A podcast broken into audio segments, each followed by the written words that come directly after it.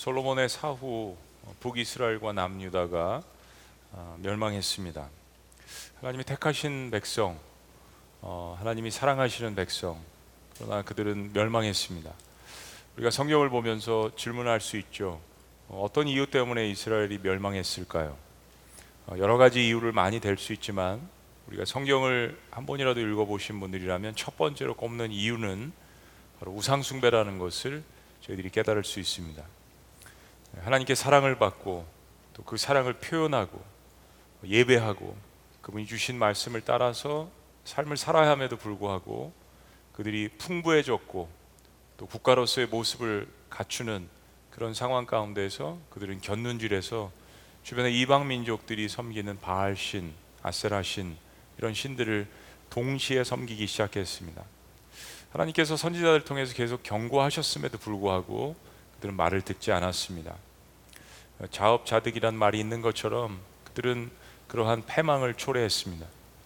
70년 동안 바벨론 제국에 흩어져서 노예 생활도 하고 또 그 나라의 생활에 익숙해질 문화에 익숙해질 그럴 무렵에 하나님께서는 수룹바벨이라는 그러한 사람을 일으키셔서 5만 명을 귀환하게 하셨죠.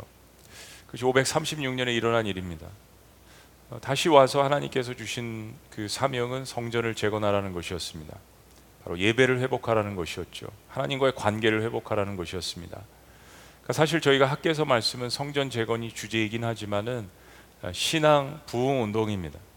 우리의 무너진 예배, 게을러진 예배, 또 우리의 신앙생활의 안전지대를 벗어나서 다시 하나님께로 돌아오는 어, 그러한 신앙 부흥의 역사가 담겨져 있는 것입니다.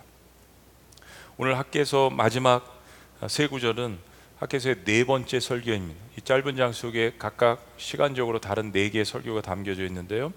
사실 오늘은 성전 기공, 기공식이 열리는 날인 것 같습니다. 과거 솔로몬 성전의 영광에 비하면 너무 보잘것없는 성전의 기초지만 너무나도 놀래, 놀랍게도 우리의 모든 어, 예상을 깨고 하나님께서 지금 이 수르바벨 성전의 영광이 솔로몬의 성전의 과거 영광보다 비교할 수 없을 만큼 크다라는 것을 통하여서 어, 참그 어려움에 처해 있는 이스라엘 백성들을 하나님께서 위로하고 사실 크게 위로하십니다. 우리가 보기에도 보잘것없는 성전의 기초, 우리가 보기에도 보잘것없는 순종이었지만 하나님께서는 이 순종을 통해서 이스라엘을 다시 up, 다시 재건하는데 밑거름이 되게 하시는 것입니다. 자, 오늘 학계서의 마지막 짧은 이 세 구절의 설교, 그런 격려와 소망으로 가득 차 있는데요.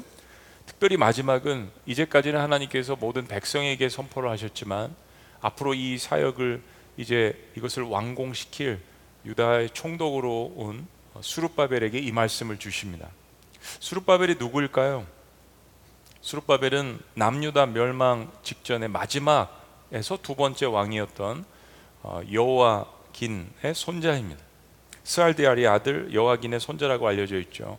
그의 할아버지 이스라엘의 음, 남유다의 두 번째 마지막 왕이었던 여호와긴은 18살의 왕에 오릅니다.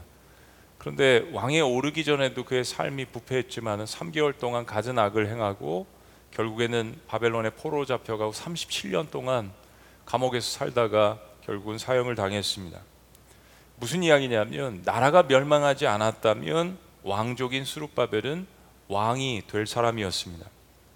수룹바벨은 아마도 전쟁으로 인해서 솔로몬이 지은 웅장한 예루살렘 성전이 파괴되는 것을 목도했을 것입니다. 또 자신의 할아버지 죄로 말미암아서 자신의 조국인 남유다가 치욕을 당하는 그 역사도 알고 있습니다.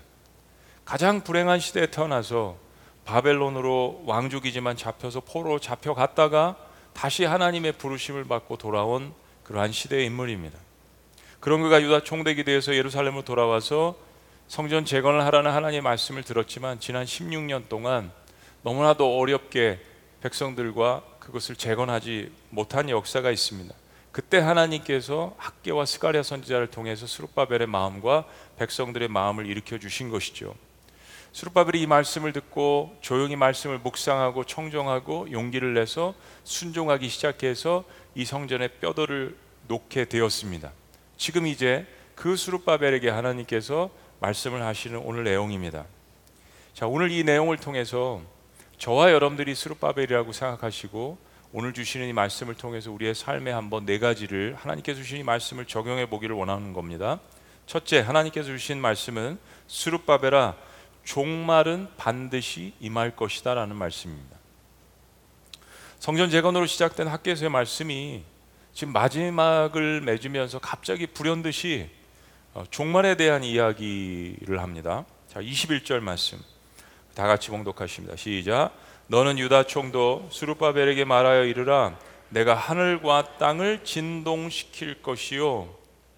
그렇습니다. 하늘과 땅이 진동한다라는 이 성경의 표현은 종말을 의미하는 것입니다. 우리 지난번에 학교에서 말씀을 통해서 한 번 또 보았죠. 예수님께서 마태복음 24장 29절에서 비슷한 말씀을 하십니다. 그날 환란 후에 즉시 해가 어두워지며 달이 빛을 내지 아니하며 별들이 하늘에서 떨어지며 다 같이 시작 하늘의 권능들이 흔들리리라 그렇습니다. 노아의 때는 하나님께서 물로 이 세상을 심판하셨지만 마지막 때에는 불로 세상을 심판하신다라고 예언해 주셨습니다. 사실 뭐 현실적으로 우리 인류는 그동안 열강들이 만든 핵폭탄 혹은 수소폭탄의 아주 일부만 터져도 지구는 삽시간에 어, 불바다가 될 것입니다. 어, 학계서는 계속해서 마지막 말씀을 예언합니다. 자, 22절 말씀 계속되는 말씀 봅니다. 여러 왕국들의 보좌를 엎을 것이요 여러 나라의 세력을 멸할 것이요 그 병거들과 그 탄자를 엎드러뜨리리니 말과 그 탄자가 각각 그의 동료의 칼에 엎드러지리라. 왕국들의 보좌를 엎는다는 것은 하나님께서 세우신 이 세상의 정사, 정사와 권세들 세상 왕들을 이제 심판하신다는 뜻입니다. 하나님이 멸하시기도 하시지만 서로가 서로를 대적하고 죽이는 전쟁들이 벌어질 것입니다. 예수님도 마태복음 24장에서 이렇게 이야기하십니다. 민족이 민족을 나라가 나라를 대적하여 일어나겠고 곳곳에 기근과 지진이 있으리니 이 모든 것은 재난의 시작이니라. 어, 말세 지말의 때에 이러한 일들이 일어난다라는 것 지금 나타나고 있는 여러 가지 현상들을 통해서 어느 정도 우리가 종말의 시대의 last chapter에 있다라는 것을 저희들이 예견할 수 있죠. 인류의 종말은 반드시 옵니다.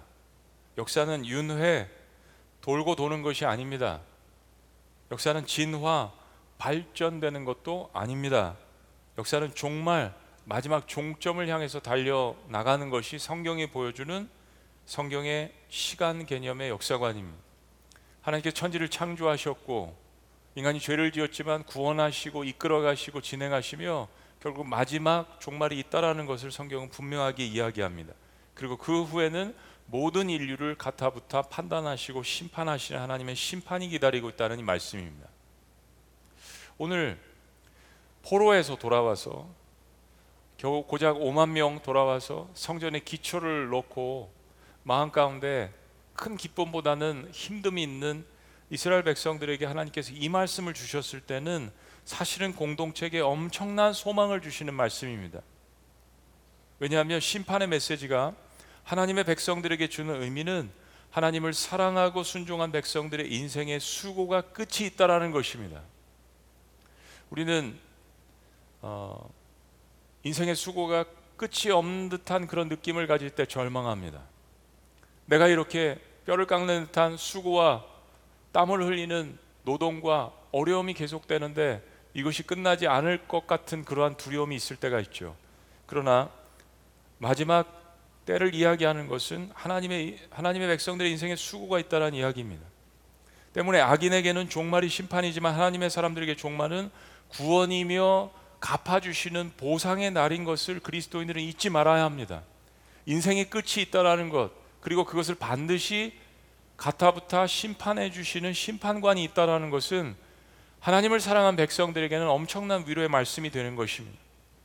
오래전에 자신들의 죄로 말미암아서 제국에 의해서 제국에 의해서 그들의 백성과 자녀들과 형제들과 땅이 짓밟힘을 당했지만 그러나 그들이 다시 하나님 앞으로 돌아왔을 때 하나님께서 그들을 회복시켜 주시고 그들을 힘들게 했던 제국들과 모든 나라들이 심판이 임할 것이란 이 말씀은 그들에게 사실은 엄청난 위로가 되었던 말씀입니다.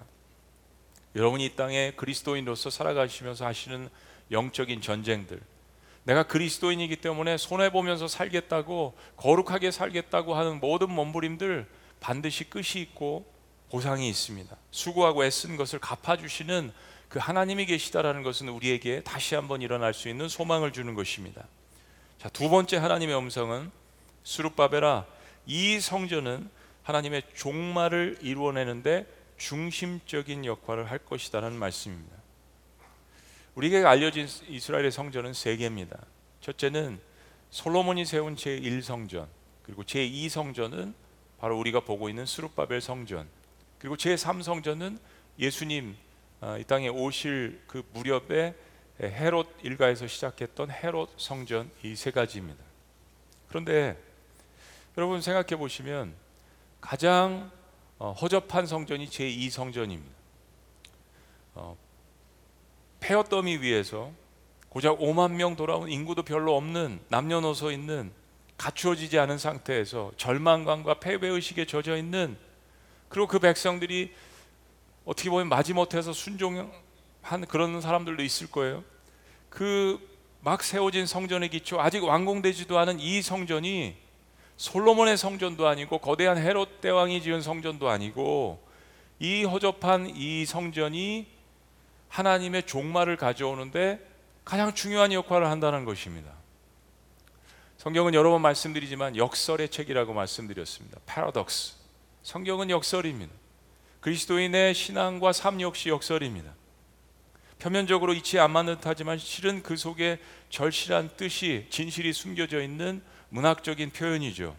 제가 성경의 큰 역설을 오늘 본문 말씀에 맞추어서 좀 말씀드리면 이런 것입니다. 성경의 첫 번째 역설은 하나님이 인간을 창조하신 것입니다. 두 번째 역설은 하나님이 죄를 지은 인간에게 은혜를 베푸신 것입니다. 세 번째 역설은 하나님이 인간이 되신 것입니다. 네 번째 역설은 하나님이 십자가에 돌아가신 것입니다. 다섯 번째 역설은 하나님이 인간을 위해서 부활하신 것입니다. 여섯 번째 역설은 하나님이 인류의 구원을 위해서 여러분과 저를 사용하고 계시는 것입니다. 마지막 역설 일곱 번째 역설은 하나님께서 연약하지만 교회를 통해서 세상의 구원과 종말을 가져오실 심판을 준비하신다라는 것입니다. 수르바벨 성전은 바로 지금의 교회를 상징하는 것입니다. 하나님은 스룹바벨에게 아무런 힘도 없는 기초만 앙상한 그 성전을 통하여서 하늘과 땅을 진동시키시고 여러 왕국들의 보좌를 엎을 것이요 여러 나라의 세력을 멸할 것이요 모든 악한 권세를 물리칠 것이라고 선언해 주십니다. 솔로몬 성전도 아니고 헤로 성전도 아닌 그 중간에 있는 가장 연약한 성전을 통해서요.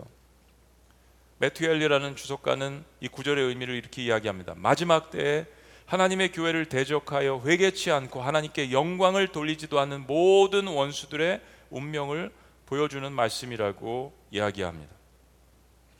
때로 우리의 생각에, 우리의 이성에, 우리의 눈에 하나님의 교회가 부족해 보일 때가 있습니다. 하나님의 교회가 세상으로 세상의 관점으로 볼 때 우스워 보일 수도 있죠. 우리에게 무슨 탱크가 있습니까? 미사일이 있습니까? 세상 정부와 같은 조직이 있습니까? 규율이 있어도 세상에선 규율 안 지키면 감옥에 가지만 뭐 그에 준하는 법이 있습니까? 사실 세상과 비교해 보면 교회는 우스운 공동체로 보일 수가 있습니다. 그런데 하나님께서는 교회를 통해서 일하십니다. 왜냐하면 교회 주인이 하나님이시고 교회는 하나님의 아들의 피값으로 이 세상에 세우신 가정과 더불어서 유일하게 하나님께서 세우신 공동체이기 때문입니다. 교회가 죄인들이 모여서 하잘 것 없이 보여도 예수님의 이름으로 회개한 죄인들이 모인 공동체에게 하나님께서는 세상을 판단하고 세상을 구원하는 권세를 주신다라고 약속하셨습니다.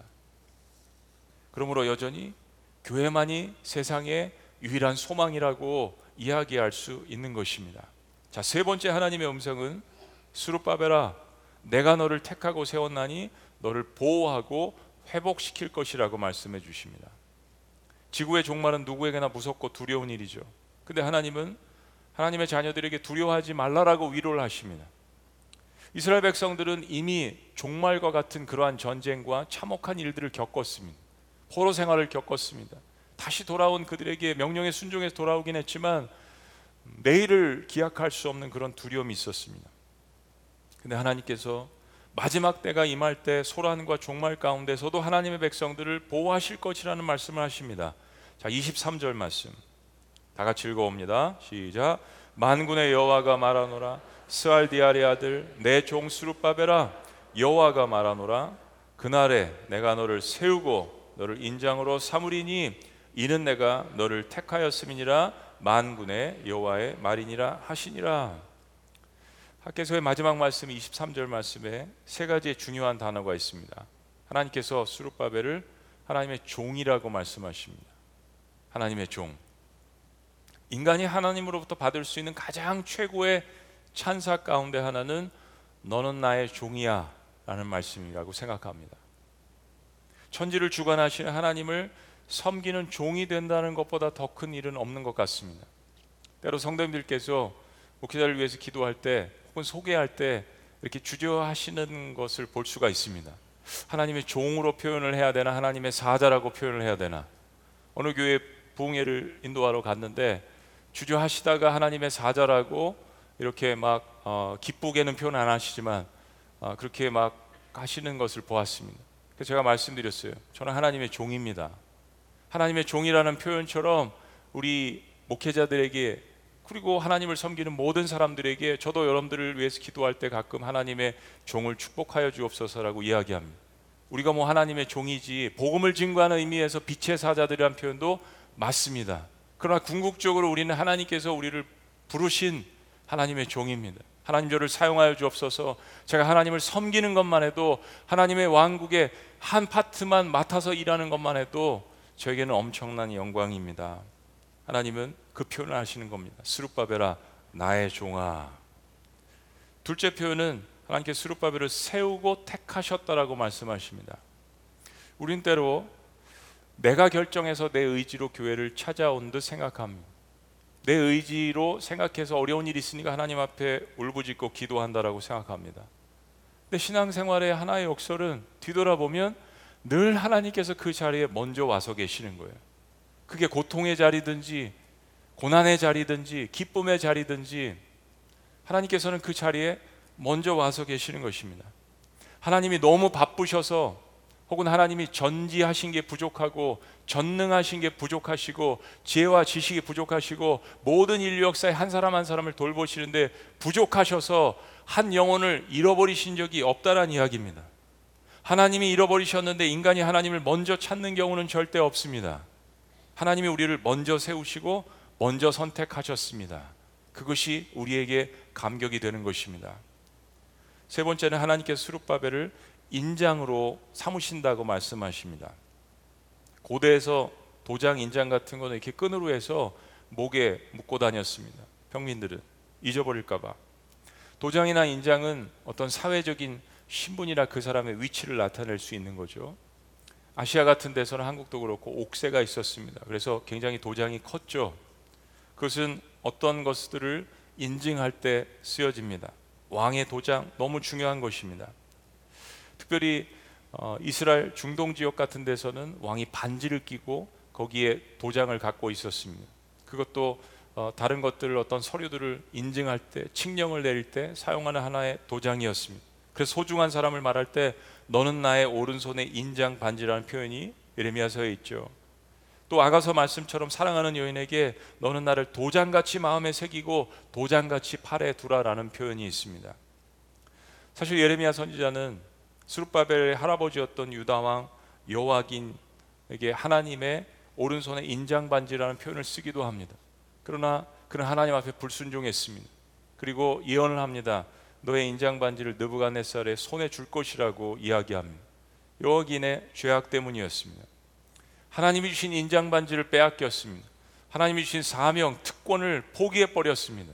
그런데 지금 하나님께서 스룹바벨을 부르시면서 내가 너를 택했고 내가 너를 보호한다라고 하시면서 하나님께서 하시는 말씀이 뭡니까? 그 인장 반지를 다시 회복시켜 주신다는 이야기입니다. 이것은 왕권을 회복시켜 주신다는 이야기입니다. 무너졌던 이스라엘의 왕조를 하나님의 백성들을 다시 회복시키신다는 이야기입니다. 이스라엘의 정통성을 다윗 가문에 이어지는 이 수룹바벨을 하나님께서 다시 세우신다는 그런 이야기입니다. 사실 수룹바벨은 상징적으로 예수님을 예표하는 인물로 그렇게 평가를 받습니다. 수룹바벨은 마태복음에 보면 예수님의 족보에 오른 다윗 계보를 잇는 인물입니다. 자, 마태복음 1장을 보시면 족보를 살펴보시면 11절은 이렇게 이야기합니다. 바벨론으로 사로잡혀 갈 때 요시아는 여고냐와 그의 형제들을 낳으리라. 바로 여고냐는 여호야긴 그 왕의 다른 표기입니다. 12절 바벨론으로 사로잡혀 간 후에 여고냐 혹은 여호야긴은 스알디엘을 낳고 스알디엘은 스룹바벨을 낳고 그렇습니다. 예. 바벨론에 포로 잡혀간 여호야긴의 손자가 스룹바벨이라는 것을 마태복음도 이야기하죠. 그런데 13절 스룹바벨은 아비웃을 낳고 아비웃은 누구를 낳고 누구를 낳고 누구를 낳고 그리고 16절은 이렇게 이야기합니다. 다 같이 시작. 야곱은 마리아의 남편 요셉을 낳았으니 마리아에게서 그리스도라 칭하는 예수가 나시니라. 여러분 엄청난 축복이죠. 성전에 기초를 놓고 앙상한 뼈대만 놓고 그러면서 또 하나님 앞에 죄송해서 울고 또 뭔가 큰 성취감도 없는 그런 백성들 또 그들을 이끄는 수룹바벨 그러나 500년 후에 600년 후에 그들을 통하여서 특별히 수룹바벨을 통하여서 하나님께서 이 땅에 하나님의 아들을 그 계보에 다윗 가문의 수룹바벨을 통하여서 예수 그리스도가 이 땅에 오실 것을 그들이 바라보았을까요? 전혀 상상하지 못했을 것입니다. 그런데 하나님께서 지금 그 말씀을 주시는 겁니다. 예언의 말씀을 주시는 거예요. 들을 게 있는 자는 들을지어다라고 하나님께서 선포를 하시는 것입니다.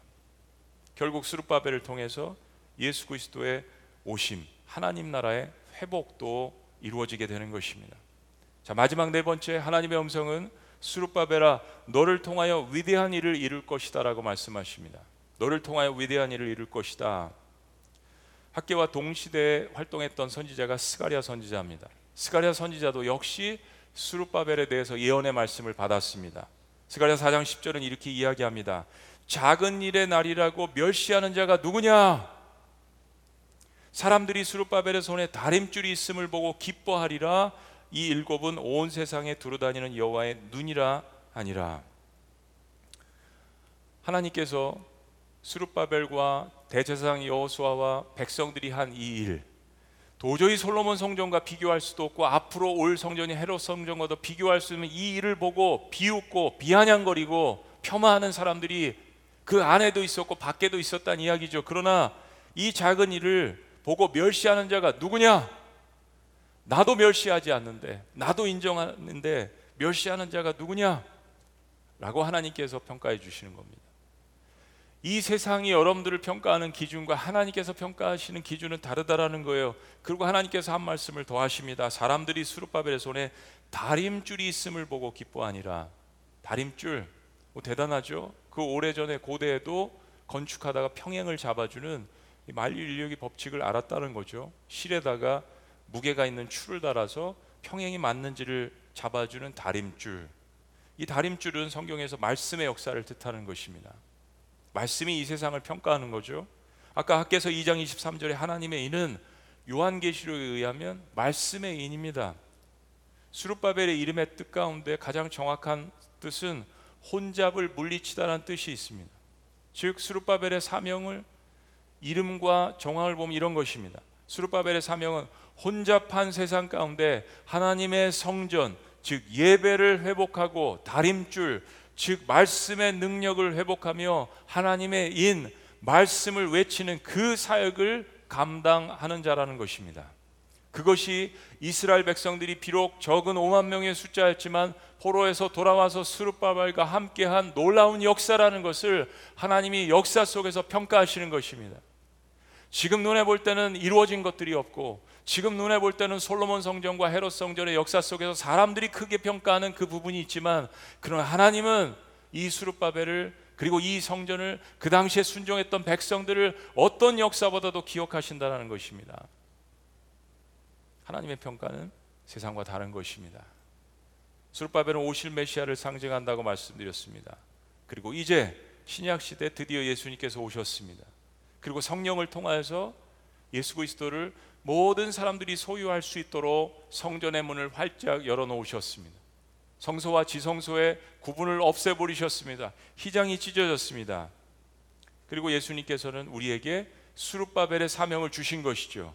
말씀의 인을 전하는 사명, 다림줄의 역할을 하는 사명, 이 세상 가운데 기준이 없고 하나님의 법도가 없는 이 세상 가운데 수룹바벨처럼 하나님께서 주신 그 다림줄의 말씀을 가지고 말씀의 인을 떠서 이 세상 가운데 선포하라는 그 놀라운 사명을 주신 것입니다. 수룹바벨만 수룹바벨이 아니라 지금 이 시대에는 예수 그리스도를 소유한 여러분 모두가 수룹바벨의 사명을 감당해야 된다라고 말씀해 주시는 것입니다. 우리는 때로 어떤 일을 했느냐를 중요하게 이야기하지만 그 전에 더 중요한 것은 하나님께서 나를 어떻게 부르셨는가가 중요합니다. 하나님께서 나를 어떻게 세우셨는가가 중요합니다. 하나님은 이 시대에 우리를 수룹바벨처럼 세우셨습니다. 이것은 놀라운 역사입니다. 그래서 부족하지만 하나님의 부르심에 작은 반응 순종하는 것이 필요합니다. 그리고 교회 공동체를 무너진 곳에서 재건하는 데 힘쓰는 것이 필요합니다. 팬데믹 상황에서 예배가 무너졌다면 나부터 예배를 회복하는 것이 필요합니다. 하나님 말씀을 생명처럼 소중히 여기면서 그것을 다른 사람들에게 증거하는 복음 사역이 중요합니다. 그리고 오늘 말씀에 있는 것처럼 종말의 시대에 등불을 준비하는 지혜로운 여인처럼 주님 오심을 예비하는 것이 필요합니다. 그럴 때 하나님께서 이스라엘 백성들에게 주셨던 놀라운 축복이 우리들에게 임하는 것입니다. 저는 학계서 2장 6절에 이 꾸며주는 말이 참 늘 마음에 와닿습니다. 조금 있으면, 조금 있으면. 나 만군의 여호와가 말하노라 조금 있으면 내가 하늘과 땅과 바다와 육지를 진동시킬 것이며 세상은 우리 앞에 큰 산 같고 아무리 외치고 아무리 교회 사역을 열심히 하는데도 그 산들은 움직이지 않는 듯 보입니다. 하나님께서는 움직일 것 같지 않은 이 세상을 모든 것들을 진동시키신다고 말씀하시는 것입니다. 사실 유대인들이 포로로 잡혀간 것처럼 우리 인생에 수많은 비극과 또 어려운 일들이 일어나죠. 고난들이 참 많습니다. 때로 우리가 예상치 못했던 질병에 걸릴 수도 있고요. 우리가 정말 상상하지 못했던 그러한 경제적인 어려움, 자녀들, 가정, 관계, 수많은 어려움들이 일어날 수 있습니다. 우리는 신앙생활 하다가도 그 해답을 찾지 못할 때도 있습니다. 너무 마음이 비참해질 때도 있고 무엇인가 지푸라기라도 붙들고 싶은 그런 심정이 있을 때가 있습니다. 사실 포로에서 돌아온 이스라엘 백성들의 심정이 그랬습니다. 성전의 기초를 놓다가 그냥 우리는 이런 존재라고 생각하며 16년의 세월을 또 보냈던 그들의 마음 가운데는 이런 마음이 너무 들어 있었던 거예요. 좌절과 절망과 실패 의식과 나는 안 되나 보다. 그런데 하나님께서 그들에게 다가오신 거죠. 그들의 작은 순종, 그 바벨론에서 포로에서 돌아왔던 그 사람들을 유심히 보신 거죠. 여호와긴 정말 하나님 앞에서 못되게 굴어서 유다가 멸망했지만 그의 손자는 하나님께서 다시 일으켜 주신 것이죠. 채 100년이 되지 않은 인생의 짧은 삶 속에서 하나님께서 하나님과 동역할 수 있는 기회를 우리의 인생에게 던져 주십니다. 저는 인생 가운데 가슴이 뛸 만한 일이 많지 않다라고 생각합니다. 우리가 나이가 50, 60, 70, 80, 90이 되어도 여전히 그 일은 내 가슴을 뛰게 한다라는 일. 그건 영원한 일입니다. 인생 가운데 썩을 일도 있고 썩지 않을 일이 있는데 그 썩지 않을 하나님 나라의 일에 동참하는 그 기회를 우리에게 주신다라는 것 이건 우리의 가슴을 뛰게 하는 것입니다. 우리가 예배드리고 있는 이 성전, 분당, 수지, 뭐 경기대, 필그림, GMN 이거 사실은 예배당입니다. 성전이면서 예배당이죠. 구약의 개념은 성전, 또 사실은 지금 예배하는 예배당. 사실은 건물입니다.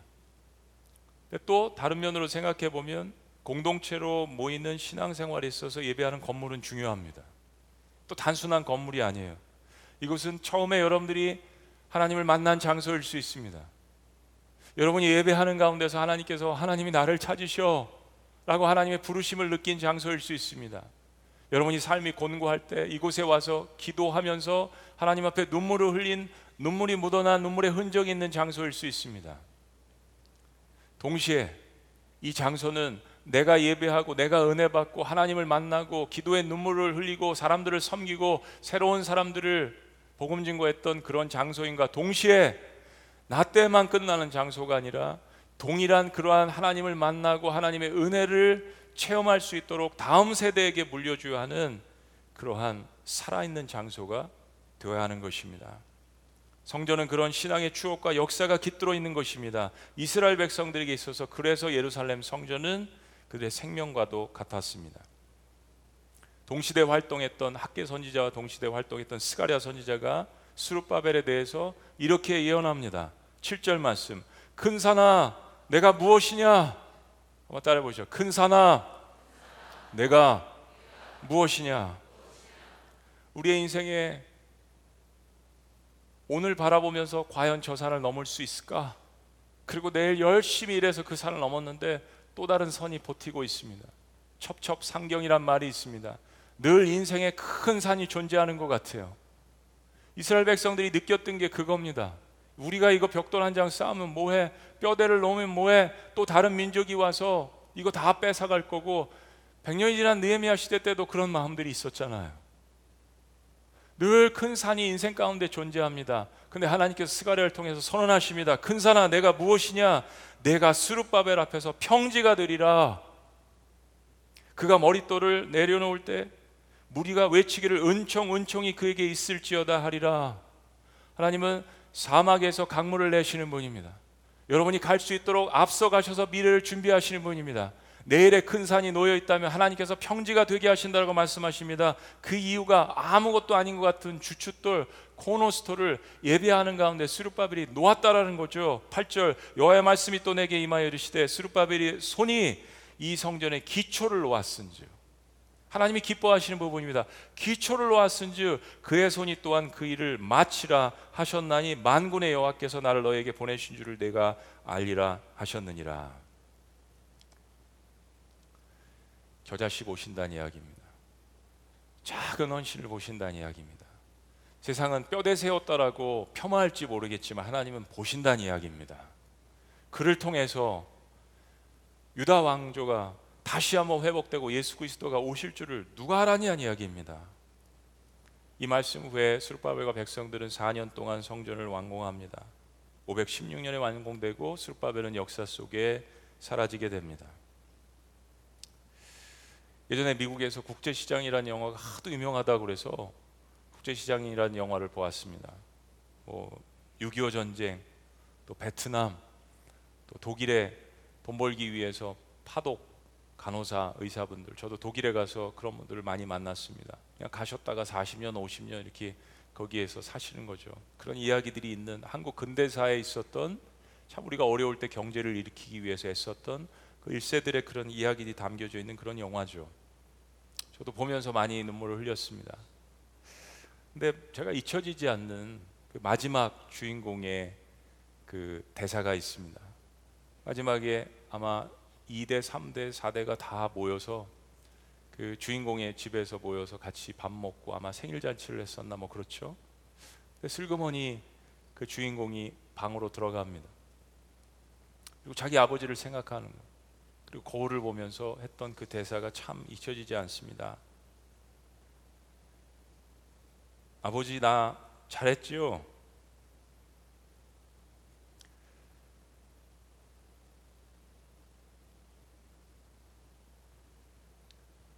그런데요, 나 진짜로 많이 힘들었어요.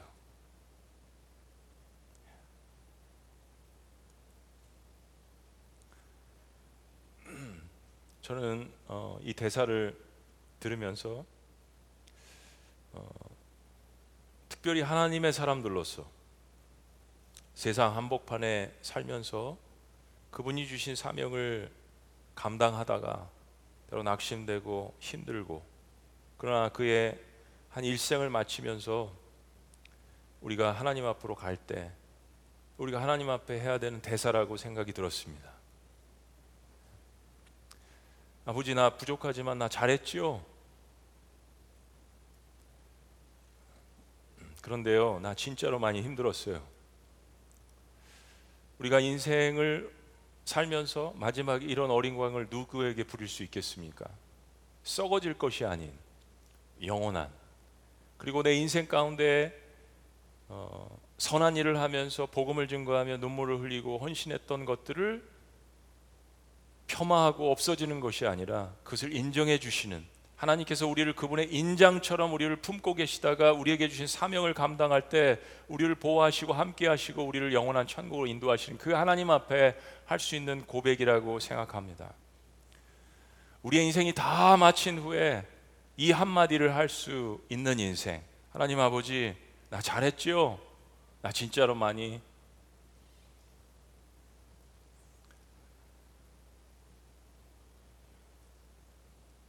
힘들었는데요. 라고 고백할 수 있는 존재가 이 세상을 지으신 나를 구원하신 하나님 아버지라면 이것은 너무나도 축복된 고백이라고 생각합니다. 그런 고백과 축복이 여러분 삶 가운데 있기를 주의 이름으로 축원합니다. 기도하시겠습니다.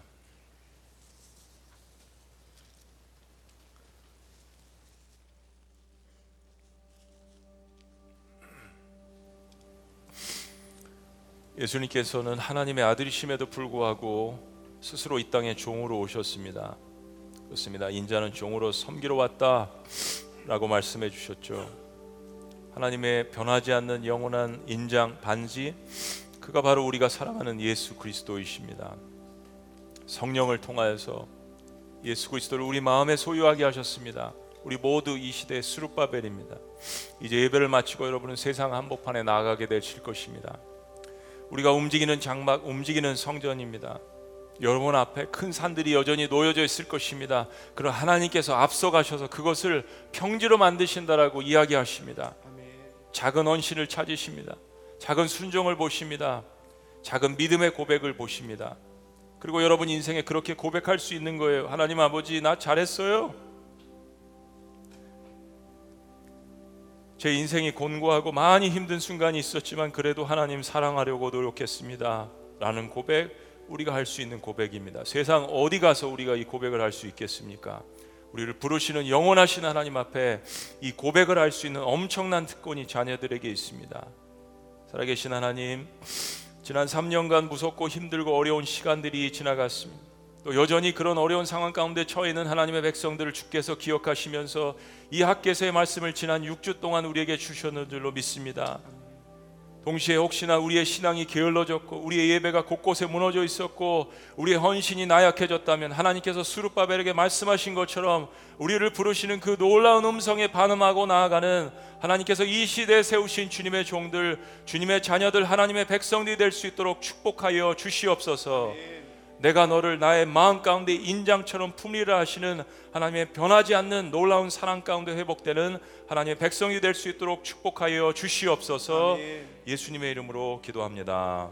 아멘. 할렐루야. 아멘. 우리 자리에서 일어나시겠습니다.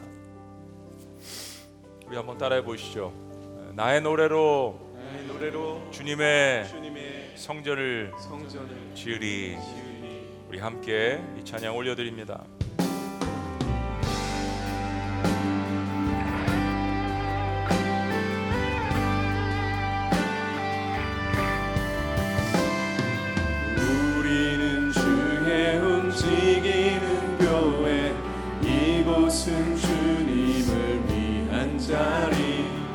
내가 기도하는